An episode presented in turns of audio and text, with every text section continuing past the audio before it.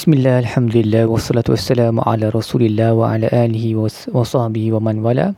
InsyaAllah hari ini kita akan bersambung tadabur bagi muka surat 37 Surah Al-Baqarah ayat 231 hingga ayat 233 Pada muka surat ini ayatnya, ayat-ayatnya terus um, berdiskusi tentang um, hukum hakam talak dan juga menyusu Baik bagi ayat um, bagi frasa wala tatakhizu ayatillahi huzwa janganlah kamu mengambil ayat-ayat Allah sebagai satu perkara yang uh, untuk dijinakakan, diperlekehkan.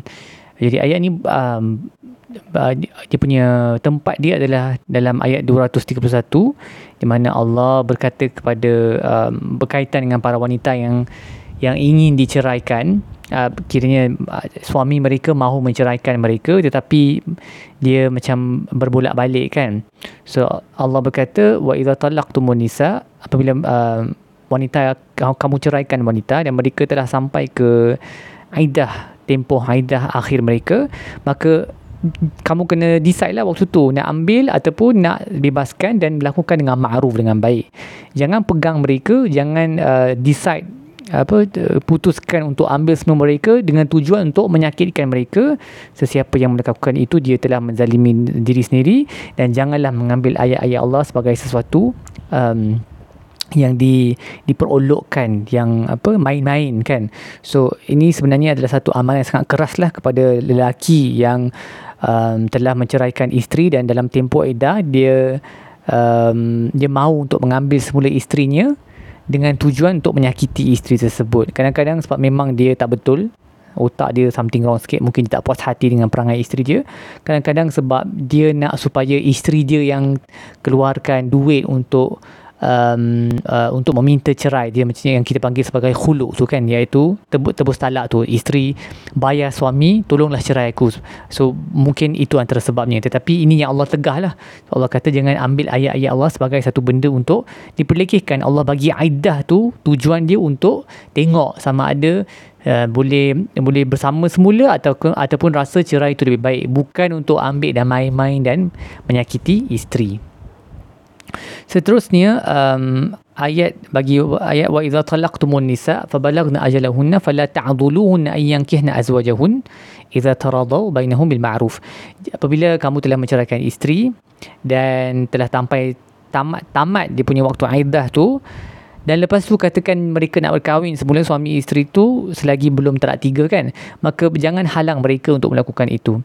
Uh, kalau dua-dua setujulah so Ibnu Kathir berkata ayat ini turunkan tentang seorang lelaki yang telah uh, menceraikan seorang isteri uh, salah seorang daripada isterinya dengan talak satu ataupun talak dua dan dia telah tamat eddahnya. Uh, kemudian dia rasa dia nak kahwin balik dan isteri dia pun setuju nak kahwin balik tetapi wali isteri tu tak benarkan jadi Allah halanglah Allah tak Allah um, Allah menegur perbuatan tu bagilah mereka berkahwin. Dan selain itu ayat ini dari segi fikahnya juga menunjukkan bahawa seorang wanita dia perlu um, dia perlu wali lah untuk mengkahwinkannya. Dia tak boleh kahwin sendiri.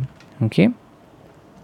Baik seterusnya uh, Imam Ibnu Atiyah berkata uh, ayat ini juga di mana yang ayat sama tadi berkaitan jangan jangan halang mereka yang telah pun tamat iddah untuk berkahwin semula nikah semula zalikum azka lakum athar. Itu lebih suci bagi kamu dan lebih bersih.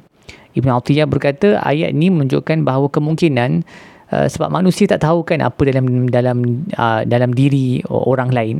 Jadi mungkin mereka akan terus berjumpa juga. Tapi dihalang oleh wali tapi mereka secretly berjumpa. Um, disebabkan hubungan mereka sebelum tu masih kasih sayang sama sendiri. Jadi Allah tahu benda tu mungkin akan berlaku.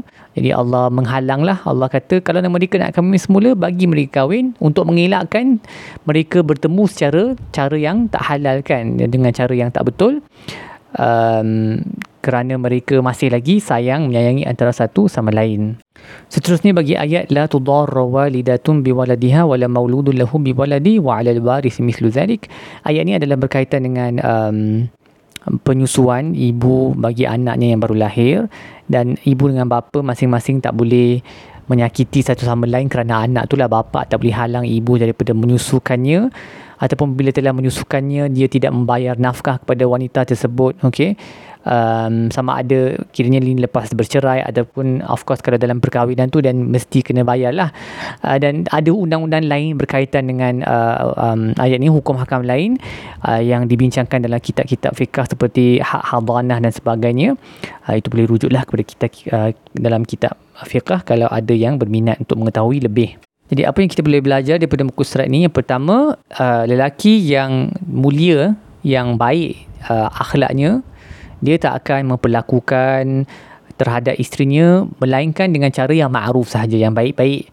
Sama ada dia suka kat wanita tu ataupun dia benci dia hanya melakukan perkara yang baik sahaja. Dia tak akan melampau dan juga uh, ingatlah bahawa kemarahan ataupun berbeza pandangan ada khilaf sama sendiri berdua perkara itu tidak membenarkan seseorang itu seseorang itu untuk memperlekehkan hukum hakam agama kan. Seperti yang disebut dalam ayat pertama muka surat ini uh, contohnya suami itu nak, nak balas dendam lah kat isteri jadi dia ceraikan. Dan dekat nak tengok Aidah dia ambil balik dengan tujuan dia nak um, apa merosakkan hidup isteri tu kan kerana dia marah dengan isteri tu so inilah dia kemarahan dengan khilaf tak tak membenarkan seseorang itu untuk memperlekehkan hukum hakam Allah dan Dr. Wabah Zuhaili menyebut sesuatu yang menarik tentang uh, memperlekehkan, memperlekehkan hukum hakam Allah ni dia bukan spesifik kepada um, isu suami isteri ni sahaja. Talak cerai tetapi ia boleh berlaku sebelum tu pun dalam kehidupan kita seharian. Contohnya kita beristighfar untuk tidak melakukan dosa dengan mulut tetapi kita tetap atas dosa tersebut.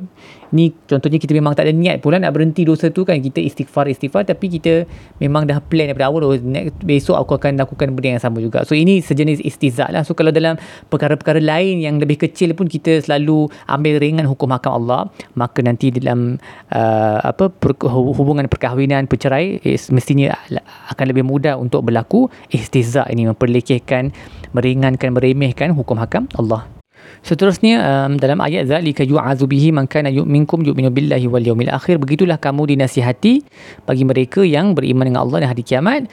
Uh, menerima nasihat adalah sifat orang beriman lah uh, kalau dia betul-betul percaya kepada Allah dan hari kiamat dan dia sedang berlaku sedang melakukan perkara yang tak betul dan dia telah diberi nasihat tentang perkara itu khususnya lah daripada Al-Quran dan Sunnah maka dia mesti menerima nasihat itu dan berubah. Um, tak kisahlah benda itu kecil atau besar dia kena berubah kerana itu adalah bukti dan dalil kepada keimanan dia kepada Allah dan hari kiamat.